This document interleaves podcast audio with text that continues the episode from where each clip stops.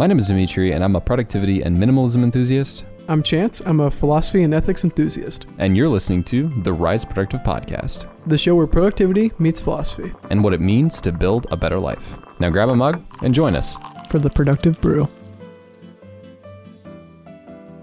Create your own bell. In different meditation practices, the usage of a bell plays a key role in signifying the start and end of a meditation session. It marks intervals throughout the practice, and most important for my practice, it reminds me to gently return to a place of one pointedness and emptiness. In Tibetan Buddhism, there's a saying that goes along the lines of The bell may be 500 years old, but its noise rings throughout the mountains for eternity. This quote emphasizes how powerful emptiness can be.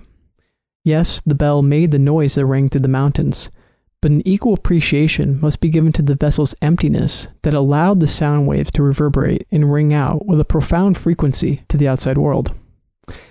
The bell stands as a symbol of clear, pure, undisturbed mind and how powerful that can be. During my nightly meditations, I like to meditate from anywhere from 10 to 20 minutes with the sound of a bell ringing in 5 minute intervals using the Calm app.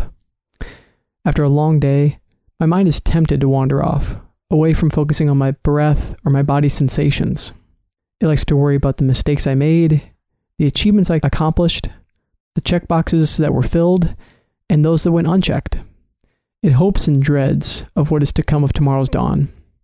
But then the bell rings, and my mind is gently brought back to the present moment. Thus, the bell calls us to stay present and open to all the sensations laid before us without laying judgment on those experiences. And from this meditative practice, I've tried expanding this notion of the bell by finding other gentle reminders to stay focused in my life. From my workspace, I can hear the sound of wind chimes from my neighbor's balcony. Although this used to be a real annoyance during my working hours, I've morphed the significance of this sound into what James Clear might call a cue. In his book, Atomic Habits, Clear states the first step towards developing a long lasting habit is creating a cue that jumpstarts that habit. To build a strong cue, Clear tells us we have to make it obvious. And now, every time the Windy City blows those wind chimes, I don't let my mind get carried away by the noise or build new thoughts of anger and frustration. Rather, I craft the wind chimes into my bell and use the noise as an audible reminder to stay focused on the task at hand. Crafting your own bell can be simple, and I've made a personal commitment to find them in all aspects of my life where I want to stay present and focused.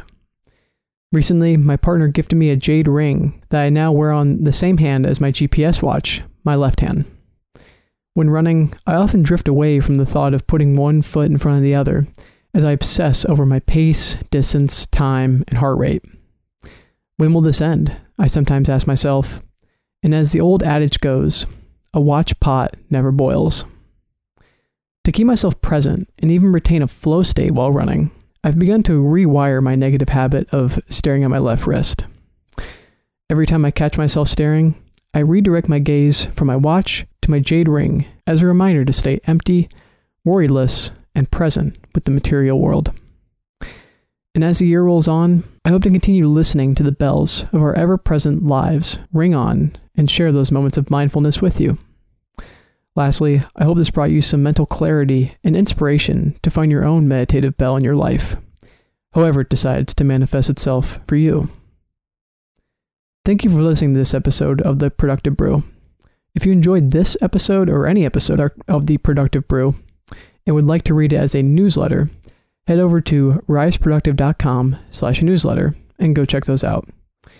We've made some major changes to the website, so be sure to check that out, as well as our Notion consulting, Notion templates, and free YouTube courses. Have an enthused Thursday, and we will see you in the next one.